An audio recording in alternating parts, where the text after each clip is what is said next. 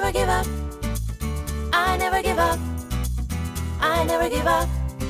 Hi guys, welcome back to Neff Inspiration, my show on YouTube and as a podcast with me, your host, Stefan Neff. Today I have got Josh Dech with me. Josh and I are absolutely clear in our mind. We both are full of shit. And in all the right way, because we today will deep dive into a subject that is very close to my heart. I'm very passionate about it, and that's our gut health.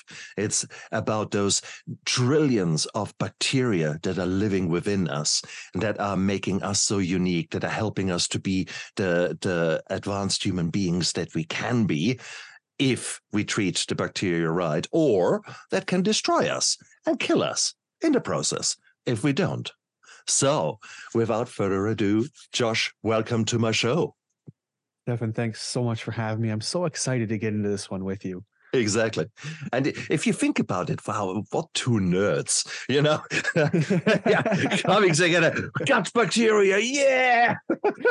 I'll tell you, Stefan, if I go a single day without talking about poop, it's a weird day.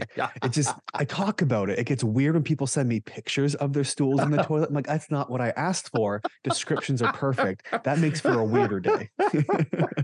Oh, priceless. Well, ultimately, though, this is such a weird thing in our society. We do not talk about feces. Yet, as a doctor, for me, that is such an important bit, even long before I had any clue about gut bacteria. There's this kind of neglect that we do, certainly in the English-speaking world. To give you an example, in Germany, if you go sit down on the toilet, our toilets are back to front. So the hole where everything goes down is to the very front. And you have got basically like a seat, or like an area where your feces will land on, and you can actually see it. It doesn't get deep diving straight away, but you actually see if there's any mucus there, if there's anything that wriggles that shouldn't be there, if there's blood there, those kind of things. So I think the German system is a bit more designed to be actually open and honest, and actually pick up that there's maybe something wrong in our gut. After all, colon cancer is one of the biggest threats to our lives in the developed world. So here we are. So that we are talking very open and honest about feces and about our stool is actually something that really should happen far more. So guys, when you're listening in, you're in for a ride, because there's no holds barred. We're going to talk about smelly things that are actually really so beautiful when you actually put your head into the right frame of mind, and when you follow us through it in today's talk. That's what I try to tell my wife, Stefan, after I come home from the gym. I'm smelly, but I'm beautiful. How's that going for you? Poorly. Yeah, exactly. I'm on the couch right now as we speak. So. Okay, I'm sure there's more to that story, though. But okay, so far this is a children-friendly. Yes, we'll keep it that way. Exactly. Josh, when did you start getting into the gut microbiome? Because that's what we're talking about, guys. Gut microbiome is the term for all those many bacteria that are living within us. Yeah, interestingly enough, it was a bit of a happy accident. So my first career, way back in my late teens, actually, I started as a paramedic into my early 20s. And I realized very quickly, it was really sick care. It wasn't health care. Mm. You know, we're picking up the same people over and over for the same conditions. I take them to the hospital. They either get more of the same medication or new medication. They get sent back home. And I really became a glorified taxi for the ill and the elderly is really what it was. And so, right? I mean, I know you know this. And so it really wasn't what I wanted to do. And by a bunch of happy accidents, once again, I ended up getting into personal training. So I moved across the country to another province, got another job, And when I started, still in my early 20s in my career, this woman named Lynn came to see me. She was 57 years old. She had 17 pills and insulin for breakfast and 9 pills and insulin for bed. I'm sure you've seen this with your patients many times over the years. She had high blood pressure, borderline CHF, slept with a CPAP machine. She was on the disability list at work, just thing after thing after thing. She was on the decline. Well, we started working on food, nutrition, exercise. By the time Lynn turned 59, I said, "Lynn, how much do you trust me?" She says, "Well, yeah, of course, like unquestionably." I said, "Okay, sign this paper." And she did. I said, "Great. I'll see you in 3 months. We're going to a powerlifting competition. You got to buy a singlet, got to buy a belt, blah, blah, blah." And she went. She entered her first powerlifting competition at age 59. And Stefan, she broke a world record in the raw division. It doesn't get better than that. No. And she kept breaking records until 61, 62. Most of them were hers. And it just got better and better and better until, you know, she retired. And I realized then that there's so much more potential to the body to heal itself than just managing sick care and medications and dosing and managing symptoms. And so I started seeing people who were getting sicker, had skin issues, anxiety, depression, and different things. It always came back to the gut. And so I was fascinated by this. I decided to go back to school. I became a holistic nutritionist. I ended up specializing in gut health. And I, again, as I got in there, more and more to my career, as the years went on, I saw more and more severe cases of gut issues, from just mild IBS to severe, like crippling IBS, all the way until my first ulcerative colitis client came to see me. And there were, 15, 16 bowel movements a day, blood, mucus, crippling pain. And they were reversed 90 days, perfectly healthy.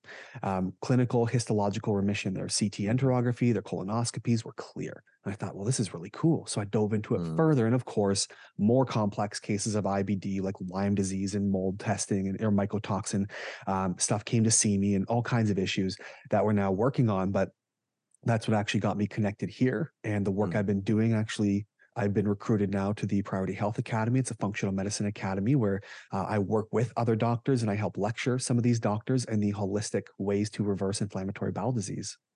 Wow. Wow. Beautiful. Now, for those of you who have no clue what he was just talking about, a lot of big words were throwing around there.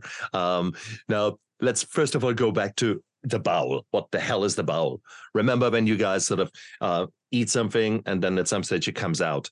In between there's actually a lot of magic that happens. And you go through the esophagus, which is the swallowing tube, stomach. Then there is the small intestine, the small bowel, where a lot of the absorption and breaking down of the products is concerned.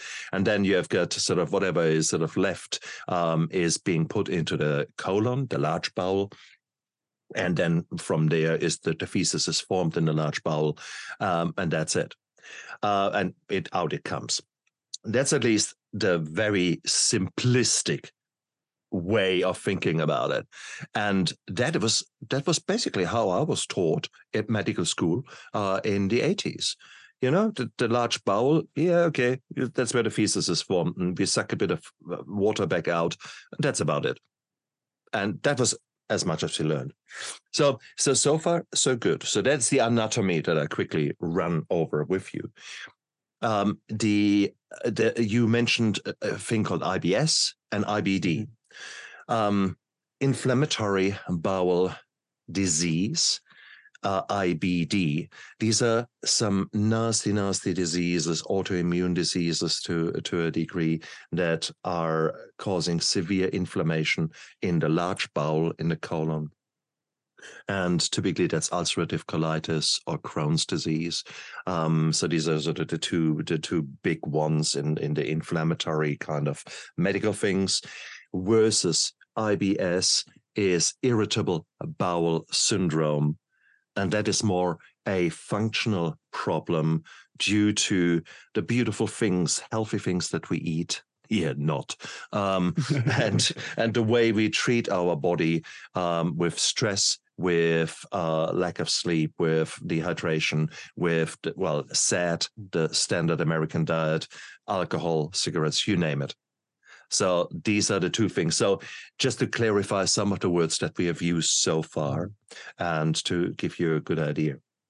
And I appreciate that too, Stefan. And to your audience as well, I'm used to I work with a lot of doctors on a day-to-day basis. I got to take my medicine hat off and put my podcast hat. Same here, brother. That is why I sort of break things down to simpler concepts.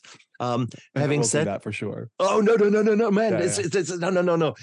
That's where we two are co-creating. That's where we two can. It's beautiful, isn't it? Touch both worlds, because there will be people out there. There will be some doctors, some paramedics, some nurses listening in who know something. Like me, I knew something, and then I started functional medicine, and I suddenly realized, oh boy, you know bugger all. When it really comes to the links of this intricate web that is playing within us. So let's talk about this colon a bit more in detail. So far we said, well, yeah, that's where the poo is formed, so what? In reality, it's like a microcosm in there. And I give you a spooky statistic, a spooky fact. If you look at yourself in the mirror, probably only about 10 to 30% of the cells that you see, which are you, are coming from your mommy and daddy. Okay? The rest are not mommy and daddy. No, they are bacteria. They are beautiful bacteria that are living in you, on you. And it's a bit scary. Now, because they are so small, if you actually put them into weight, they're only about, 1.5 to 2 kilogram thereabouts. So still by weight, the majority comes from mommy and daddy, but by number, oh boy. So here you have got this hidden magnitude of cells living within you. And we have such little understanding. We only in the last 10, 20 years, maybe, we have started realizing a bit more what the gut microbiome is all about. So here you are coming back to your story that you started working with people as a coach, and you suddenly saw that things were changing. What did you do? Did you have a magic pill? Was it the blue pill or the red pill?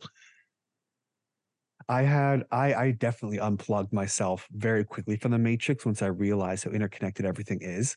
And it's really interesting. And I had to say I unplugged, so I always forget which pill color is supposed to be the right one. And so I answer the question wrong.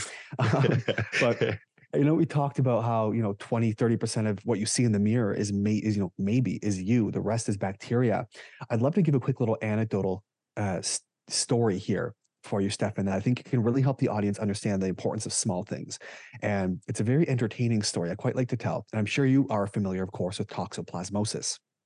Now, toxoplasmosis, if any of you out there have had babies or have been pregnant, may have heard your doctor hear you say, or my doctor may have told you, don't change the kitty litter because you could get this parasite, this infection. Now, this toxoplasma gondii is the name of this bacteria, this parasite. And it's so small. It's one little parasite. But everything in life, we have to remember, has a prime directive, it has a purpose. And the purpose of a toxoplasma parasite is to breed and pass on its genes, just like every human, every animal, every living organism on Earth. And to understand how powerful these little things are, a toxoplasma bacteria will get into places it knows will get into the belly of a cat, because its best life is lived in the belly of a cat. Doesn't matter if it's a house cat, if it's a lion, tigers, bears, oh my, any kind of cat, mountain lions, and that's where it wants to be. And so this toxoplasma parasite will infect a mouse, for example. And inside the mouse, it does a couple really amazing things. Now remember, a mouse is an entire living organism. This is one parasite, what it can do. And I'm sure you've all seen The Last of Us and other shows like that. Now, this parasite gets into the brain of the mouse. It actually burns out the dendrites, so those nerves in the brain, to burn out the fear center. Now, if you didn't know, mice from birth are hardwired to be afraid of cats. Even if it's never seen a cat before, it's afraid of cats. It's naturally known to be a predator. Another thing is that mice are naturally repelled by the scent of cat urine. It will run the other direction, even if it's never smelled cat urine. But this toxoplasma bacteria burns out the fear center. So one, it's not afraid of cats anymore, increasing the likelihood it will run into a cat and end up in the cat's belly. But number two, it goes a step further. It rewires the mouse's brain to actually make it sexually attracted to the scent of cat urine. And so it increases its probability of ending up in the belly of a cat by decreasing fear and actually drawing it toward the cat. The cat eats it. The parasite gets into the cat. It lives its best life. And that's what one little parasite can do to an organism. In fact, there's been stories that the U.S. military has actually looked at using toxoplasma parasites in soldiers to make them less afraid of running into battle for the fear of death. Isn't that amazing? That's messed up. But there have also been stories, if you look at people, these heroic acts, jumping in front of a car to save a stranger, running into a burning building to save somebody's dog. Many of those people have been tested and infected with toxoplasma gondii parasites. And so bravery may not be so heroic. And so we look at these tiny little things inside the body, what they can really do. You got 100 trillion bacteria inside your gut alone, right? 3 to 5 pounds, like you said, 2 to 3% of your body weight. You have a microbiome everywhere. Your hair, your mouth, your sinuses, your eyebrows. Women will have one vaginally. We have one, men will have them in their groin, their ureters, they're everywhere. In all these neighborhoods, they talk to each other, but they are separate neighborhoods. Your skin has a different biome than your gut, has a different biome than your mouth, has a different biome than your sinuses, but they all communicate.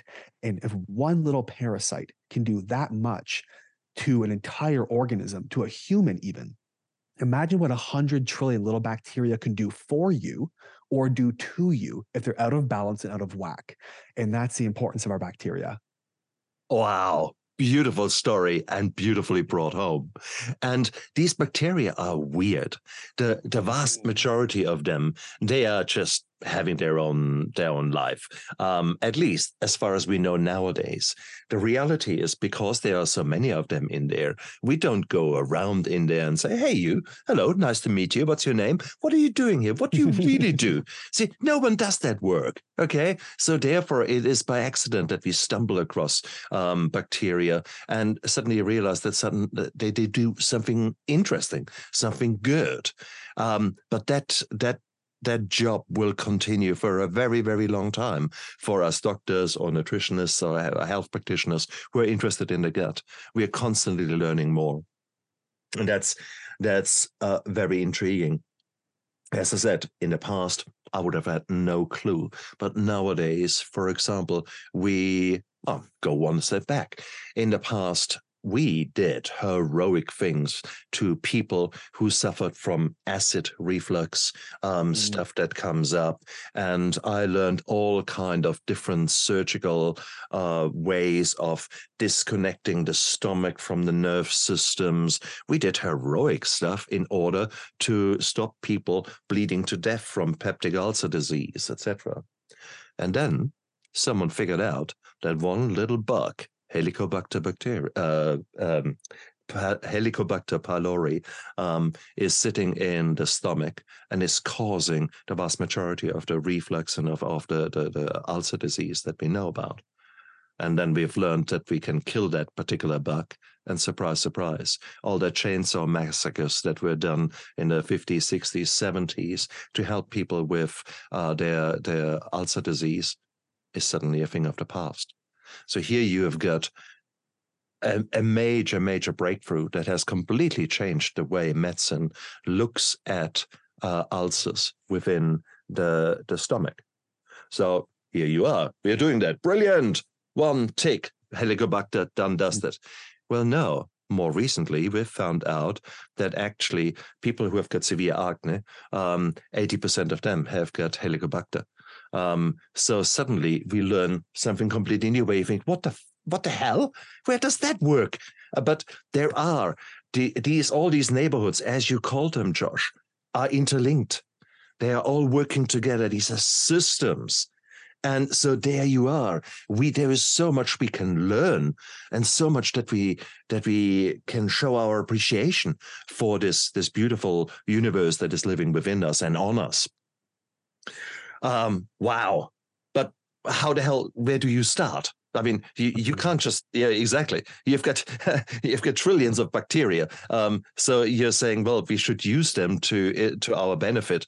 How the hell can we do that? And that's just going to be one of the burning questions over the next 50 to 100 years, probably. I mean, we haven't even known that bacteria existed for very long. I mean, you went to medical school. You remember the story of Dr. Ignaz Semmelweis, right? Back in 1856, when he discovered the power of hand washing. And for your listeners, the short version is he was looking at pregnancy wards from doctors and one with midwives. And he found the death rate from the doctors was 5 times higher for women giving birth. They called it childbed fever, and they couldn't figure it out. He discovered it was possibly something unseen, told everybody to wash their hands, and all the death rates dropped. There's a lot more to that story, but that's the gist. So that was only 1856. So that's what, 170 years, give or take, we've known about bacteria. And so we are still, like you said, just learning the last 10, 20 years, we've learned about these microbiomes. And so where do we start? The reality is, we have some really amazing actionable stuff we can do. You know, number one, it's very difficult because it's not all actionable. We have 100 trillion bacteria, roughly 20 million different bacteria. But again, we talked about the importance. I mean, we've got 23,000 genes in the human genome. We have 3 million different genes in your gut bacteria alone. That's 130 times more genetic material inside of your gut. The hell do we do that? We just figured out the human genome. We got 130 times more work to do. And so when we look at this, we say, okay, well, normally it's illegal, or at least very frowned upon, to poop in a box and send it in the mail to somebody. But now it's a service you can actually pay for. Touché. And so we can get these things called GI maps. And so a map is basically an analysis of all your gut bacteria, at least what we can see. Now, again, we said we have 18 to 20 million different bacteria and strains and species and all kinds in your gut. Even the best GI maps, we take all the DNA analysis of your gut bacteria, maybe can see about 100, give or take. Now, a lot of doctors will say, well, they're useless because it's a grain of sand on a beach. But working in inflammatory bowel disease, right? Like you would say, Crohn's and colitis, some of the worst diseases next to colon cancer, really, that could possibly plague a human being. These are at the core of a lot of what I do. And it's very actionable stuff. Out of these 100 or so bacteria, we can even give probiotics for 50 of them. Not that many culture, but we can at least, you know, patch things over and fill the void a bit. But we can actionably take steps on some of these bacteria. So what can you do? Well, number one, we have to realize, I think it's important to understand how our bacteria starts, where we get it from birth, the things over our life that cause detriment to it, and then the things that we can do to sort of patch it up. So it's a bit of a get into. It might take me 5 or 6 minutes to explain with your permission, Stefan, and I'd love to dive into that process. Bring it on. All right, let's do it. So first things first, we have to understand where bacteria come from. We used to think that the, you know, a baby in utero, for example, the placenta was sterile, but now we know it's teeming with microbes, just like everything else in the body, full of bacteria and full of parasites and fungi and all kinds of things. They interact with each other. The word parasites isn't bad. It just is used contextually, again, through like zombification and stuff on TV, but there are good parasites and bad parasites. But we get these in utero. Now, again, let's go back even further. Where do those bacteria come from? They came from your mom. Where they come from her mom, all the way back. As long as your ancestors survived being eaten by dinosaurs, you've got parasites that have been around, or bacteria and parasites and fungi that have been evolving and around since the beginning of time. And so they started creating you in utero. Again, more genetic material than your very DNA. So really, what's more important? And then we look at birth. Now, when a baby is born, coming through the vaginal canal, they are covered, inoculated, head to toe in all these microbes. The problem is, though, we talk about where we start to go wrong. In 1990, just 7% of births were done via C-section. The World Health Organization suspects that by 2030, it'll be 29%. Today, it's like 21%, give or take. And so we're multiplying the number of C-sections, therefore losing all these microbes on the skin. Let's go another step further than that. Right? We know that breastfeeding is extraordinarily important. That's a thing that we need to have, because when a baby is first breastfed in the first 3 days, there's all that colostrum and microbes and all kinds of great stuff and nutrients, tons that this baby can use to start to grow, and lays down a thick turf of bacteria inside its mouth, inside its gut, and even latching onto the breast. They've now shown that that sucking of a full breast as opposed to a bottle, a small nipple on a bottle, actually changes the morphology, the development of the sinuses and airways and the jaw structure of a baby, getting better airflow as it develops. So all these things are important.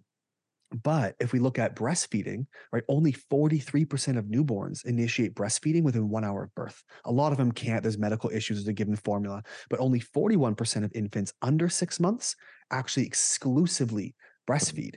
Well, comparing data, looking at infants who are given just formula versus just breast milk, solely formula-fed babies are twice as likely to die from SIDS.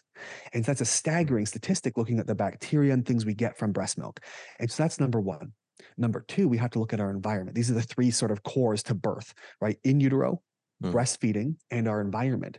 If you recall, Stefan, you might be very aware of a study done back in 2004 by the Red Cross. It was actually published by the Environmental Working Group in another paper in 2005. And they talked about all these chemicals they found. They cut 10 freshly cut umbilical cords. More than 287 different chemicals were found inside these umbilical cords, pollutants, pesticide, consumer product ingredients. It's devastating. I mean, burning coal, garbage, gasoline, oil repellents, and stains. Out of all these 287 chemicals, 180 are known to cause cancer in humans and animals. 217 are toxic to the brain and nervous system, and 208 cause birth defects or abnormal developments, at least in animal tests, and we can imagine in humans. And so right away, our bacteria, these all-important bacteria that govern every aspect of our lives, integrate with our genetics and our development and health and, you know, diseases we will or will not get, we're already dealt the bad hand. And so we have to look at this going up and growing up now. A lot of kids, most of the time now, especially after 2020, we hyper-sanitize everything. We got hand sanitizer. We got sanitization on the playground. Los Angeles and California in 2020, they actually had homeowners associations, these communities going out and spraying disinfectant on the bloody grass. And so it's I saw you smirk. I think the word I would use is asinine to say that we have to kill all bacteria, all microbes, because they're part of your immune system. Exactly. 70% up to 90, arguably, of your immune system comes from your gut. This is where your immune cells mature and develop and grow. And then we talk about this intestine now, right? We'll take this now to development. The more you're exposed, right, the more we get to grow and have immunity. But I look at the microbes in this microbiome as sort of like a beautiful meadow. And if you have a meadow with new seeds and fresh dirt starting to come in, it starts to grow, right? Then little bugs start to come in, and smaller animals, voles and rabbits start to come in and make homes and dig holes. And it becomes a bit of an ecosystem. But imagine now you pour salt on the earth, or you set it on fire. It may never grow back properly again. But if that meadow has a chance to grow and thrive and flourish, and trees start to plant, and bigger animals come in, you have deer and wolves and streams start to grow. It's the Amazon rainforest. You can light that bitch on fire and it's going to be just fine, right? And so it's beautiful as it grows, and our guts are very much the same. Right? The heavier it grows, the more diversity we have, the more resilient we are. But we hammer it. I mean, I know you're in New Zealand, but right, the average American consumes 100 pounds of sugar per year, 15, 20 liters of alcohol. Fast food is $750-ish billion a year. We're seeing antibiotic consumption go up all the time. It's up nearly 50% since the year 2000. Medication spend is trillions, and we're destroying our guts. And with that, we create leaky gut, which is a whole other conversation.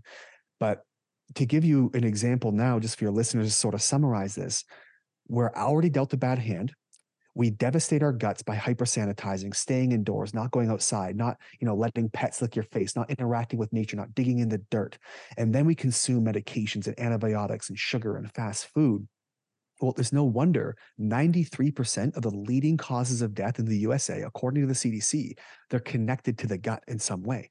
This is 14 out of 15. The 15th cause not connected to the gut is injury, suicide, and self-harm or homicide of some kind. And so that means every leading cause of death we're calling natural causes is actually a chronic inflammatory condition we connect back to the gut, which we know all these steps of how we can correct it. So theoretically, you could prevent 93% of these diseases or these deaths by just looking at the gut. Wow. I 100% agree with every single word you said. And it was a beautiful, beautiful summary. But you could, of course, now play devil's advocate, said, okay, in the past, I've had, I was born by C-section. I have lived such a life. My God, I'm 57 now. I'm fucked. There's no chance. Mm-hmm. That's it. It will never get better again. I might as well give up. Don't you think? Oh, yeah, absolutely. Just jump off the bridge. No, right. I think there's so much more that can be done. And that's such a great follow-up question, because my last thing I want to do is people to go, well, fuck this guy. Like, it doesn't help me at all. Yeah, exactly. That's not at all what we're looking to do.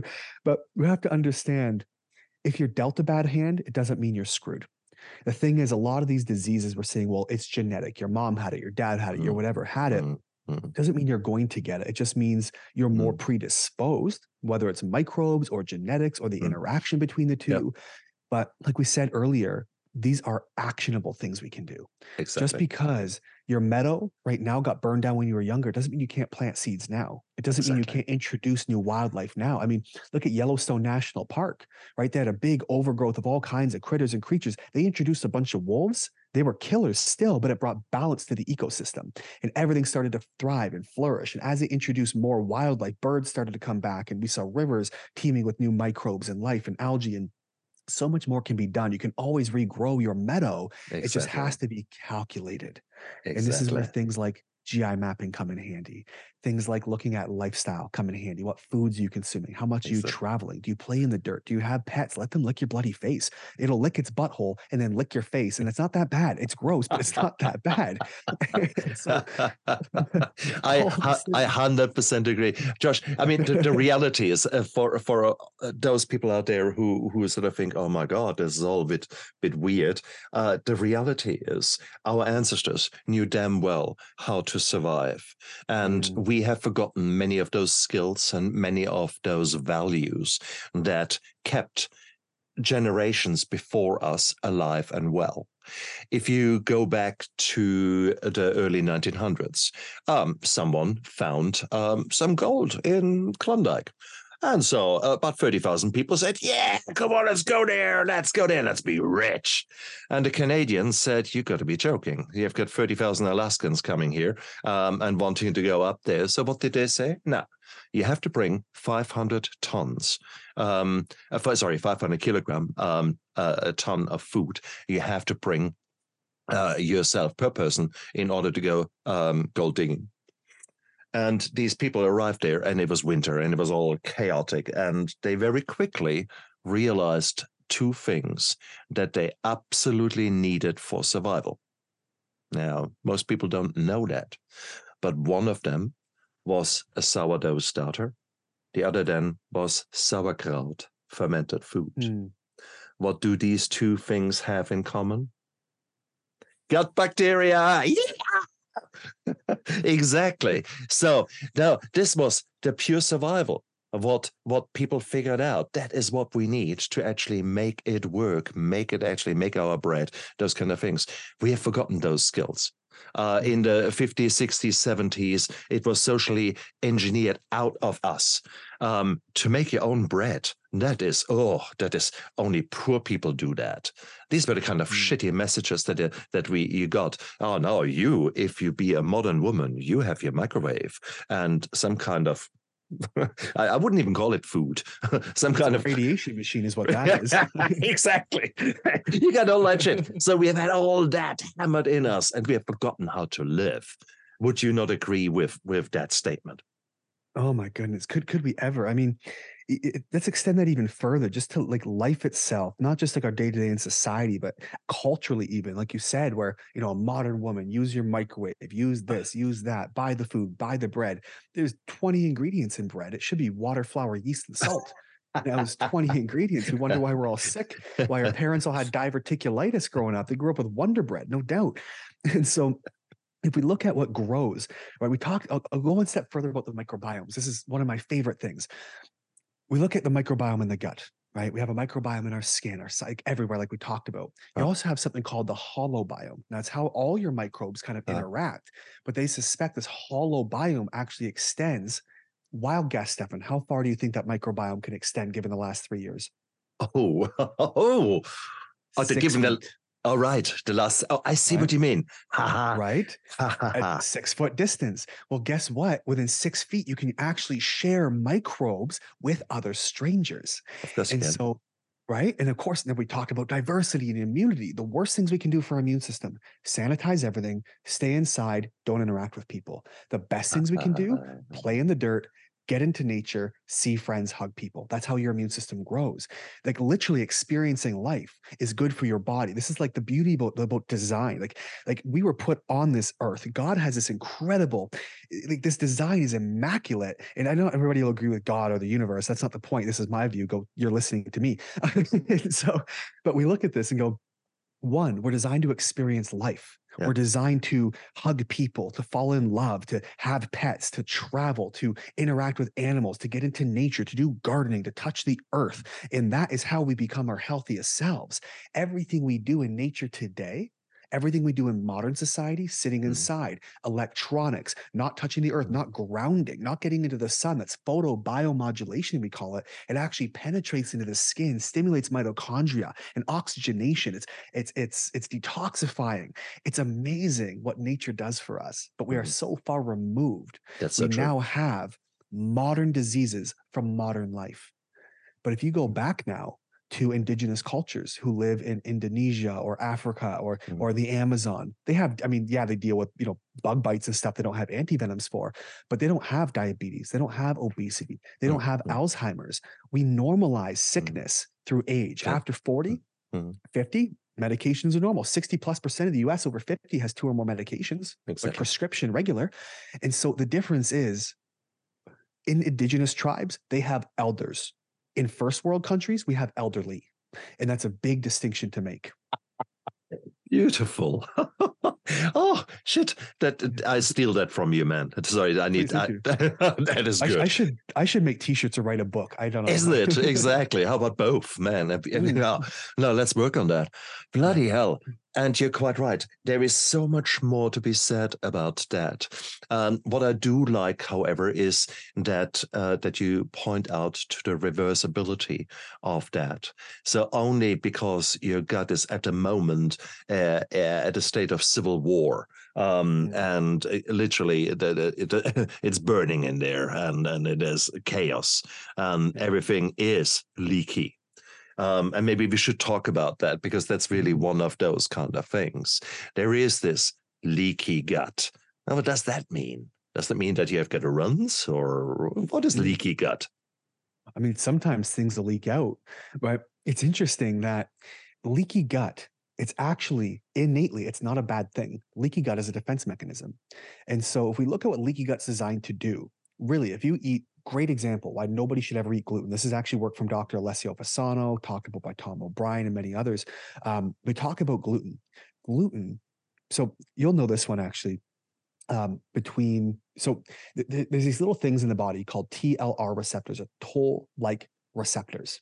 And so between the stomach and the small intestine, there's something called TLR4. That's your toll-like receptor number 4. I believe there's 9 of them or 11 of them. You can correct me on that. But basically what they do is they stand guard, right? It's kind of like the Queen's Guard, the Brits with the hats, right? And they got their guns or their batons or whatever they use, their swords. And so they will stand guard, and they can basically open things or close things. They can say you can come in or you should not come in. And so if your body you eat gluten, your TLR4 receptors actually identify those proteins as pathogenic bacteria, which are problematic bacteria. And so what it does is goes, well, you should not be here. So it opens up the floodgates. It creates leaks in the gut to draw water in, kind of like hosing down a driveway so it can flush things out. Leaky gut is a defense mechanism. The problem is sustained leaky gut. Instead of going one direction, it becomes bidirectional. So not only does water leak in to clean things out, but things also leak out. And so for those of you listening who don't know where things leak out, it's actually like things are supposed to move through your intestines. So in your small intestine, directly connected to your intestines is what we call your GALT, or your gut-associated lymphoid tissue. That's lymphatic tissue in the gut. And we also have your blood. Now, food and nutrients travel around your blood. They actually pass through your intestines, but they have to go through the proper chambers. The problem is now When you have leaks, the borders are open. Invaders can come in. There's nobody guarding those doors. The Queen's Guard are away. And so now we have these things leaking out between the border crossings, between the cells, rather than through them as they should. And so now instead of micromolecules going through, you know, bits of nutrients that should travel around the bloodstream, they're macromolecules. They're too big. Their body doesn't know what to do with them. And so what it does is it then sends these immune responses, sends these white blood cells down there and says, hey, intruder alert. Puts a flag in the dirt and says, that chicken is a problem. We don't know, it's too big. So next time chicken comes in, guess what? It creates leaky gut. You now have diarrhea or inflammation or pain or cramping, that cottage cheese, that spinach, that whatever it is now, we develop food intolerances. And then with those food intolerances, it's a very predictable breakdown. We can look and say, okay, well, now you probably develop allergies, asthma, skin issues, joint pain, acne, eczema, whatever it is. And then as this inflammation starts, now you're actually absorbing less nutrients. And that's a problem because everything in your body requires nutrients. They are the fuel of your body. But when we're under stress, I don't just mean like you fought with your spouse, you're stuck in traffic, or your boss is a dick, but I mean like all stressors, right, are stress. Technically, sleeping is a form of stress. It's like the lowest form of it, but it's still a stressor. It's something that requires nutrients or resources from the body, right? Exercise is stress. Digesting is stress. All these things are stressors. When you're sick or inflamed, you have leaky gut, your immune system's working on overtime. You need overtime pay for your resources, for your little soldiers. They need more resources, more nutrients, but your gut's inflamed, right? You can't walk around on a sprained ankle. You're too slow. It's kind of bummy. It hurts. You can't do things properly. You can't run, jump, and play. Neither can your gut when it's inflamed. It can't absorb these nutrients. So now you're actually at a deficit because you're burning through more nutrients, and now you're in debt because you can't absorb nutrients to pay the cells. And so what do you do? Well, your body now has to go into debt and borrow. Well, where does it borrow from? Different bank accounts, like your teeth, like your hair, your skin, your nails. So your hair gets dry, your nails get brittle, your teeth become sensitive, right? Because you're actually drawing minerals out. And so all these things start to break down. Well, now you got inflammation. What loves inflammation? Bad bacteria, or opportunistic or pathogenic bacteria, we call them. They take the opportunity to overgrow and kind of infiltrate when the borders are open. Well, they love inflammation. I mean, you couldn't live in a house that's constantly on fire, but these little bastards can. And so they come in, they wreak havoc, they create problems. And now you have this dysbiosis or imbalance in gut bacteria. Now these bacteria will then create what we call endotoxins. These toxins leak through those leaks into your lymphatic system and your bloodstream, which is a superhighway of the body. They cause inflammation all over. Now you have asthma, it's leaky lung. You might have anxiety, depression, leaky brain. You might have joint pain because those toxins settled into your joint, all kinds of issues. And now the body starts breaking down. And then you now have a disease. You have hardening in the arteries or plaque. Well, it's atherosclerosis. Well, it's actually inflammation in your vessels. Well, now you have arthritis. Well, it's actually inflammation of the joints coming from your gut. And now you have a drug. That drug masks the symptoms. And now you don't know those symptoms are there. Well, you can't find them. You can't fix it. And so you break down even further. And now you have 19 different medications, diagnosis, and disease. And it all came back from a little leak in the gut that went out of control and went unregulated. Beautifully said, beautifully played through. As the consequences are mounting up. And you're quite right. It is, we see that again and again.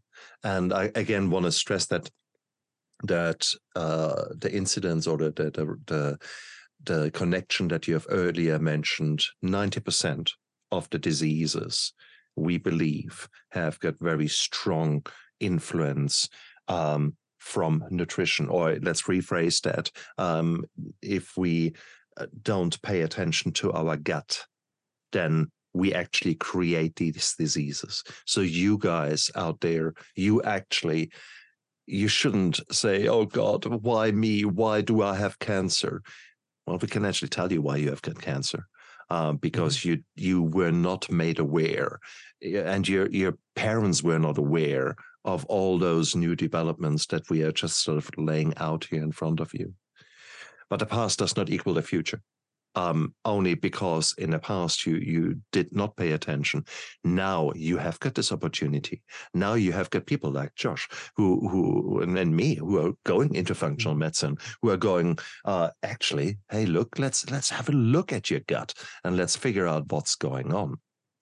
And therefore it is it is, whilst it all might sound a bit scary, what we are saying here about this kind of quite severe impact on health, this is kind of a wake-up call here from us to you guys out there.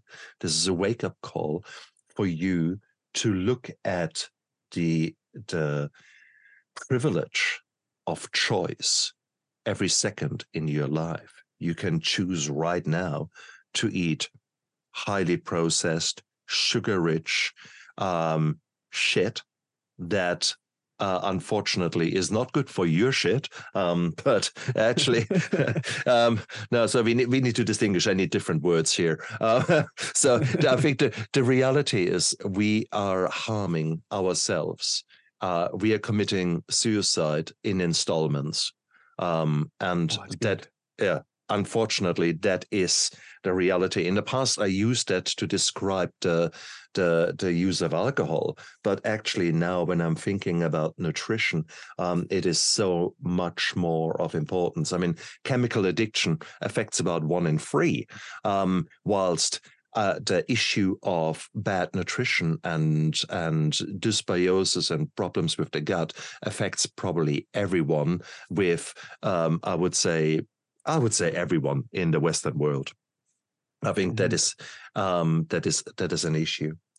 So, okay, if I say the past does not equal the future, I really mean that. About 6 years ago, by that time I had stopped drinking alcohol. I had already started changing my life a bit, but it was still chaotic and all a bit crazy. And so I went to a nutritionist that I know here, Ben Warren in New Zealand. I had sent him heaps of patients of mine, and yeah, he did a good job. And then I finally put my money where my mouth is and said, "Come on, Ben, take me apart." And it turned out, just as Josh just said, good old Stefan was allergic to a German breakfast. Gluten, dairy, eggs, cheese, all the beautiful things that I would have loved on my breakfast table, I was allergic to.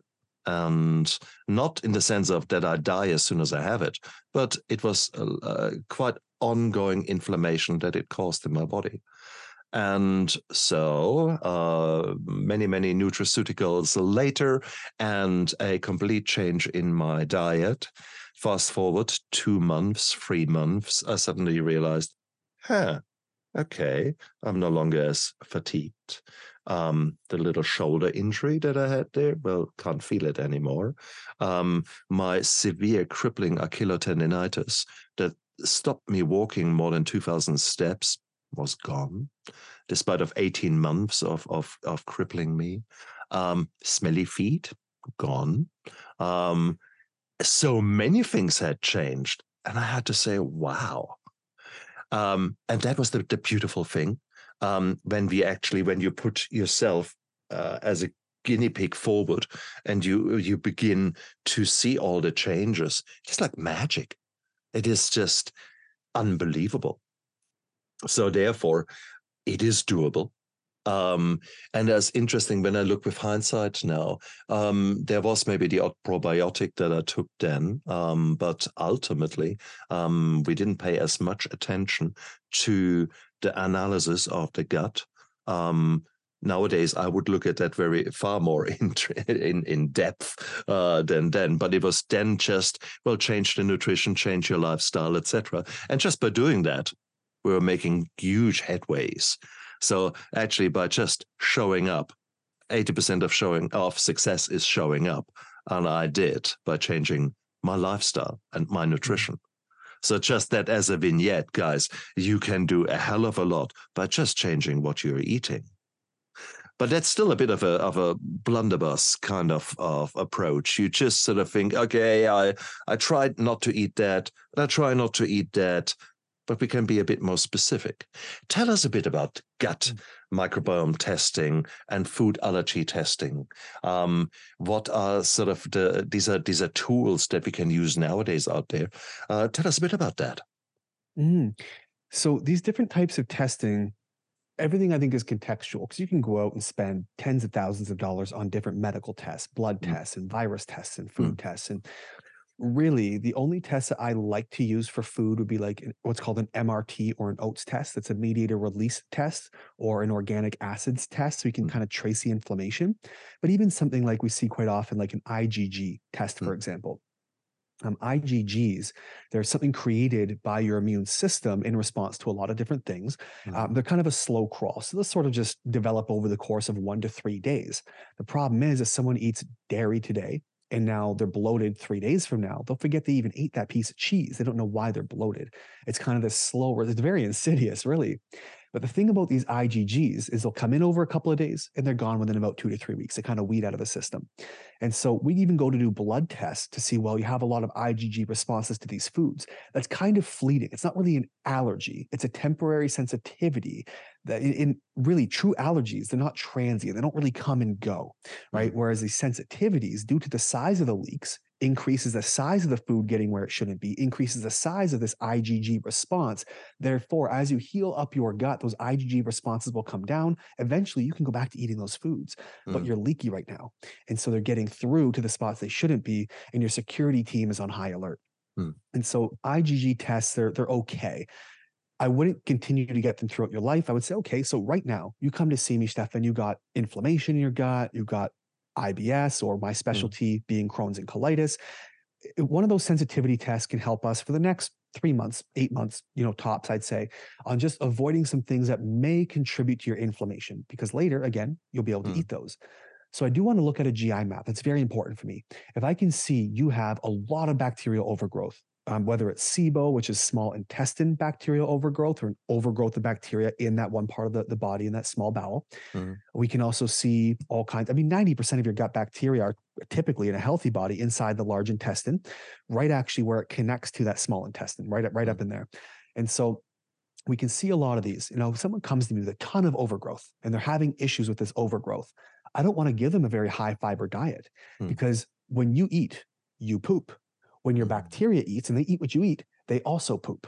Now, the question is, do those bacteria poop good things like what we call short chain fatty acids, anti-inflammatory things? They, you know, poop out vitamins like certain B vitamins, vitamin K, or are they pooping these endotoxins or inflammatory byproducts? And so if someone has an overgrowth, I don't give them a high fiber diet. I actually often will go to carnivore if it's severe enough. Like you're getting meat and water, like fatty meat and water and some basic vitamin supplements and whatever, but that's it because I want to starve out those bacteria.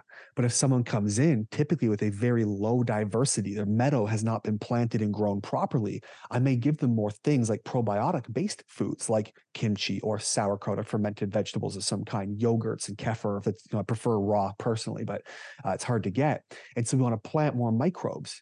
But again, in your gut, there's only so much space, right? Everything competes for space. And so if I give you someone with overgrowth, probiotic-based foods or probiotic pills, even though some may or may not even be alive bacteria, it still has to come through. You might be putting gasoline on a fire without realizing it because they have to compete for space.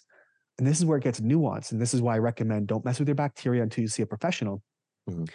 If someone comes in with overgrowth, I might give them bacteria to add in there because bacteria compete for space. Are they competing and making a problem, or are they competing and kicking out the invaders?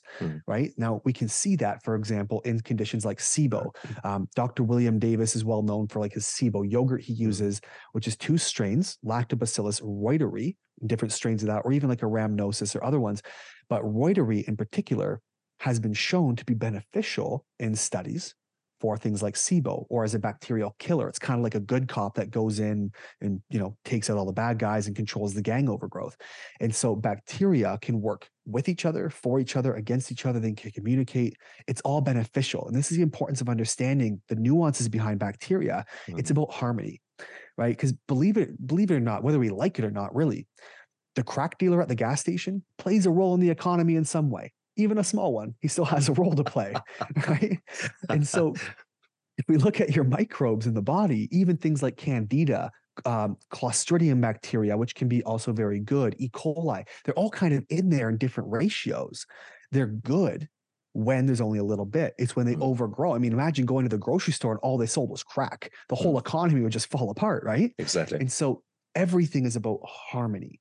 And the problem is we have people who often try to mess with their own bacteria. I've seen a lot of people either successfully or unsuccessfully do their own fecal transplants, which is exactly what it sounds. You take poop from one person, insert it to the colon of another person. And it's interesting because there have been some mortalities, some deaths from doing that.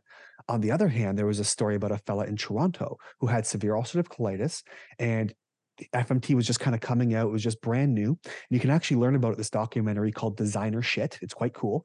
And he did this own fecal transplant using his mom's stool. She was very healthy. Well, she was in menopause. He started experiencing menopausal symptoms.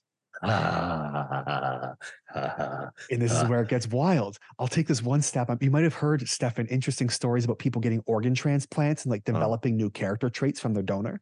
Yeah. Or someone, you know, died in a motorcycle accident because they're very evil Knievel, love the adrenaline, love to smoke and drink. They get this organ transplant from this donor who was very, you know, high risk, starts developing high risk tendencies, starts to drink and smoke and other things. And so we talk about personality.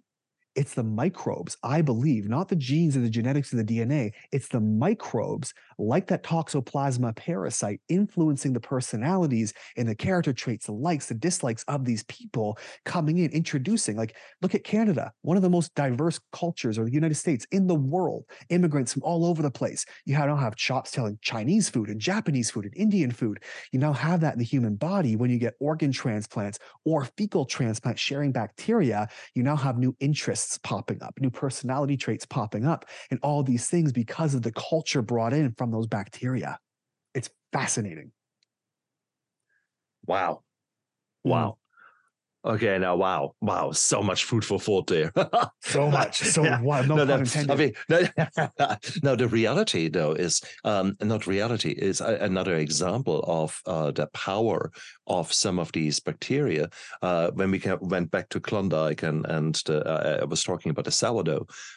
If you start creating your own sourdough starter, it's actually not very difficult to do.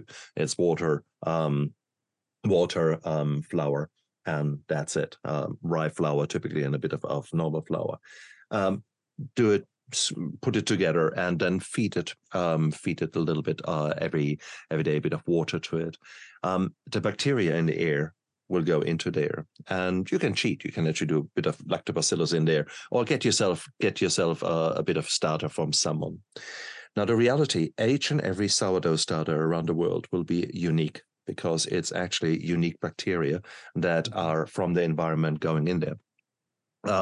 Having said that, all these sourdough starters, they will have one primary bacteria sitting in there, and it's lactobacillus.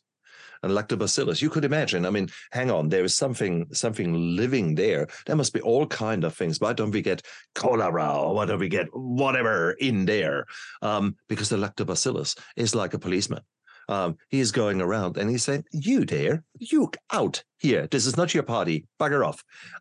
So there are bacteria which have very powerful positive influences there, and that's, I guess, where the probiotics come in, because that's where essentially we can actually.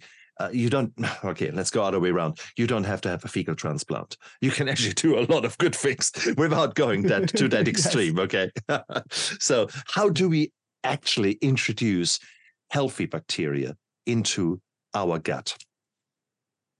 Well, number one, it's like we talked about, it's getting into nature, it's living life, it's meeting with people, because in the air we breathe, the things we touch, you bite your nails, you're touching things, that's all bacteria that introduces. I mean, your mouth, the tissue in your mouth is the same tissue as your gut. It's actually a continuation. Your digestive system starts in the mouth. In fact, you can tell, I've just talking to a girl at the gym the other day. She had some gut issues, and I did a quick 10-minute just chat with her, figured out a history. When she was 12, she broke her jaw, she cracked some teeth, and she had some infection. They did some root canals. I said, I will bet you, if you go into your dentist, ask them what's called a CBCT scan. That's a cone beam scan, like kind of like a 360 x-ray. They will be able to find some dark pockets in those teeth. You probably have some lingering infection getting into your body, causing these disorders, these issues you have, and causing gut infections, sinus infections, all this bit. It happened to me. I had a root canal that wasn't done properly, that we missed. I mean, it wasn't his fault. My tooth cracked, it got infected, anesthetic wouldn't take, it felt like medieval torture, they had to drill it anyway. And so we missed one canal over 15 years. I just had surgery earlier this year because an infection ate through the bone into my sinus, crawled all the way up into my forehead, and I had a big staph infection in my face for almost a year. Wow. They had to go in surgically to remove that. And so these bacteria can come from a lot of places. So if we want to introduce good, we have to know, one, where the good or the bad come from. If the bad are coming from teeth, from root canals, especially root canals in the US, it's very lax. If you're consuming negative foods, maybe you have mold in your house, like all these things can contribute to bad bacteria or bacterial overgrowth. So then we want to look at where good bacteria comes from. Again, pets, like I don't know if you can see my dog Bruce down here. No. This is Bruce. Hello, Bruce. Yeah, this is our household butthole licker. And so he will play with dogs. He will lick dirt. He will, lick my face. And that's where bacteria come from. He's very upset. It's just like I just woke him from a nap. And then looking at like foods and looking at our friends and looking at ferments and looking at probiotics, for example, all these things can be benefits to add. But something to keep in mind, a very small percentage of probiotics actually will get into the body and culture and grow. Most of them come in dead or die in stomach acid.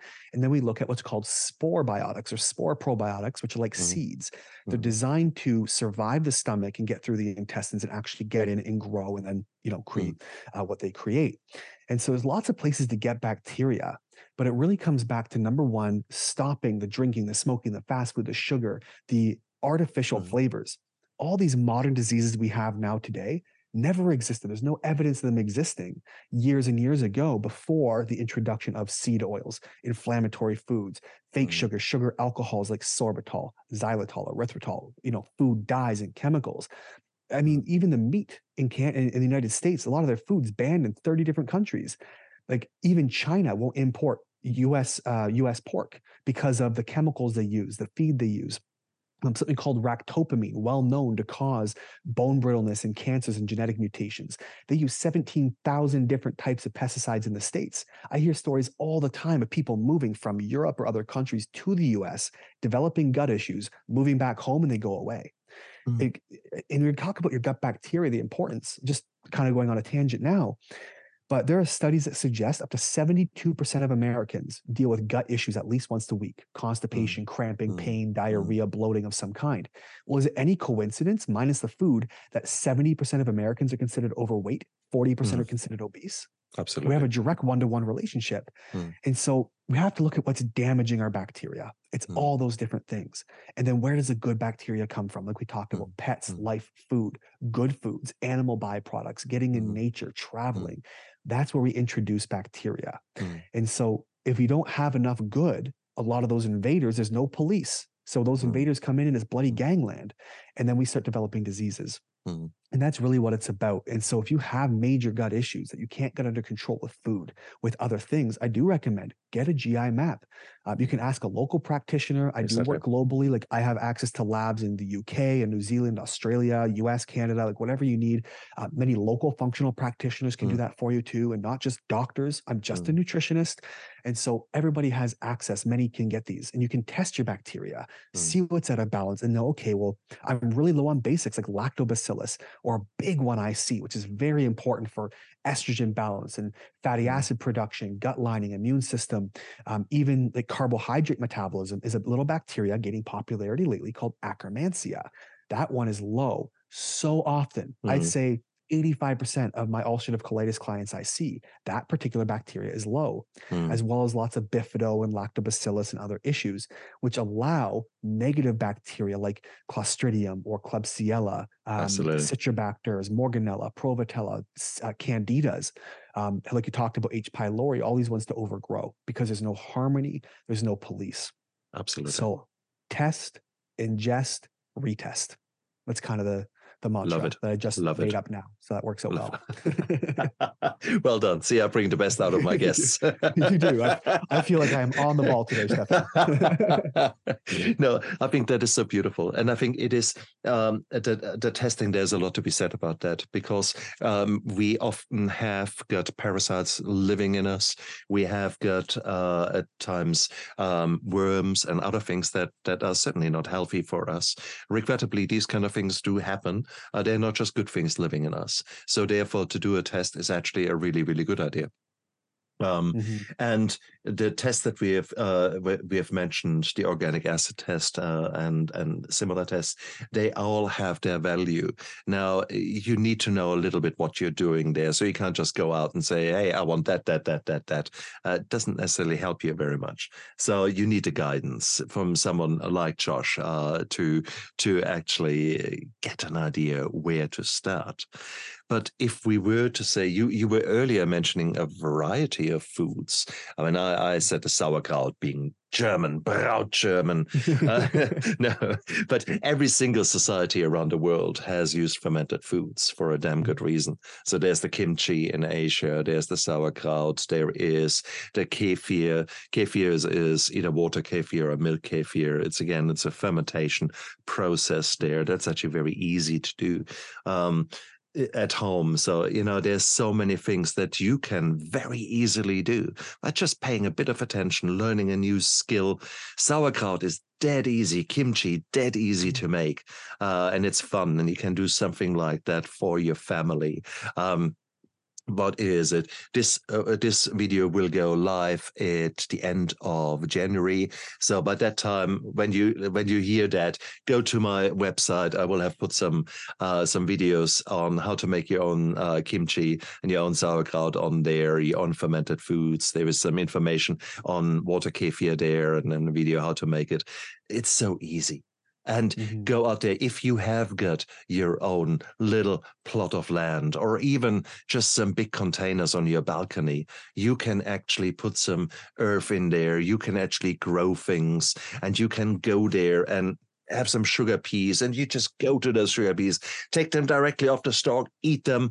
No washing, no disinfection, no nothing. Just actually enjoy life. Yeah. That is where the magic starts, because that's where you start introducing things. Yeah, that's beautiful. Isn't it? No, we can do so much. Now, one more thing. I know we are running out of time, but one of my passions is the nutrition, of course, but also to understand the different health fads or health. How shall I call that? Food plans. Let's call them food plans. There are some food plans which are probably really, really good for you. And one of them is the Mediterranean food plan, which is very high on fiber, low on red meat. And there's a lot of good stuff. You're eating the rainbow, literally. And all those things automatically supply you with a beautiful broad spectrum of bacteria that are so healthy for you. And why do we need all that fiber? Because really your bacteria, they want to eat, and they don't want to eat necessarily what you like. They like the fiber. They like the stuff that our body can't really sort of digest so easily, but your bacteria, they love that. So therefore, as a rule of thumb, come on, whatever you do, try to get some leafy greens into that. Try to get something, put some color in there, put some mushrooms in there, some red onions in there, some green onions. Put things in there. Be creative. Learn how to use your nutrition as your superpower, because that's really what it is. That is, food is designed to make you grow and be the best version of yourself. And unfortunately, 80-90% of the stuff that you find in a supermarket does not fall into that category. Okay, so please stay on the outside of the supermarket. That's typically where you find the fruit, the veggies, the meat, those kind of things that you really need.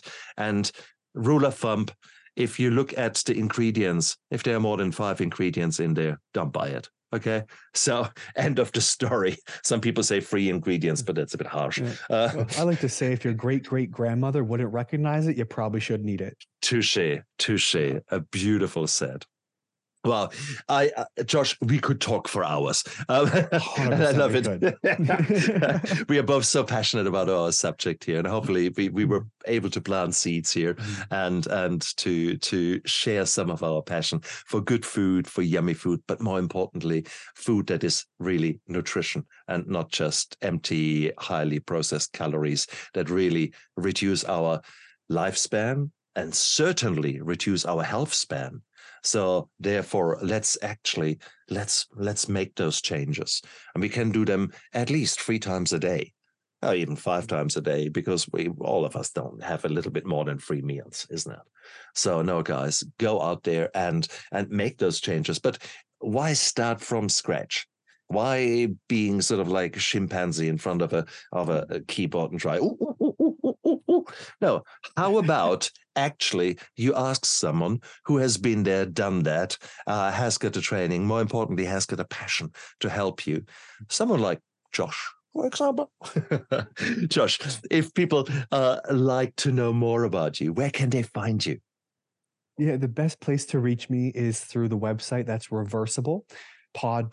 My podcast is called Reverse Able, the Ultimate Gut Health Podcast. And again, you can find the information at reversablepod.com. If you need to reach out to me, there is a contact form there, of course. And that's the best way to get any extra information about, 1, the gut and how it works and what to do about it. And 2, of course, I do have free resources on my website. Working with a one-on-one practitioner, I mean, a lot of places it can be very severe. Sometimes it can be very cost prohibitive. And so our goal here is just to spread as much information as we can. So if you go to reversablepod.com/free or click the tab that says free stuff, there are free gut health programs there for acid reflux, IBS-C, which is constipation, IBS-D, which is irritable bowel diarrhea. We made them for some just basics for inflammatory bowel disease, fatty liver, just whatever you guys need. The programs there are for free. And it's just data I actually took. I sat down over a couple of days on my weekend and took an average of my 100 most successful recent clients, thought what are the things that they needed and what did I use to get them to overcome these ailments. And I put those into some free programs on the website. Superb. Guys, look down there into the description of the YouTube video and of the podcast, because Josh's details are down there. The links are down there. What have you got to lose? Come on, go out there, or go down there, get his details. Whilst you're down there, press the like and subscribe button. Maybe go to the comment section and say something. Give us some feedback. Maybe a success story where you say, yes, that's what I've done, or something, hey, that was really helpful. You know, let us know about your feelings and about your breakthroughs, your own transformations. Josh, you're an amazing man. Thank you so much for being a guest on my show. You gave us a tremendous amount of beautiful, beautiful insights. I'm ever so grateful to you, man. It's been an absolute pleasure, Stefan. Thank you so much for having me on. Good. You really do bring out the best in your guests, and your podcast voice, I mean, you're second only to Morgan Freeman. I can promise you that. Well, I'll take it. Hey, Josh, you're a great man. And you guys out there, live with passion and look after yourself. Bye. I never give up. I never give up. I never give up. Turn around.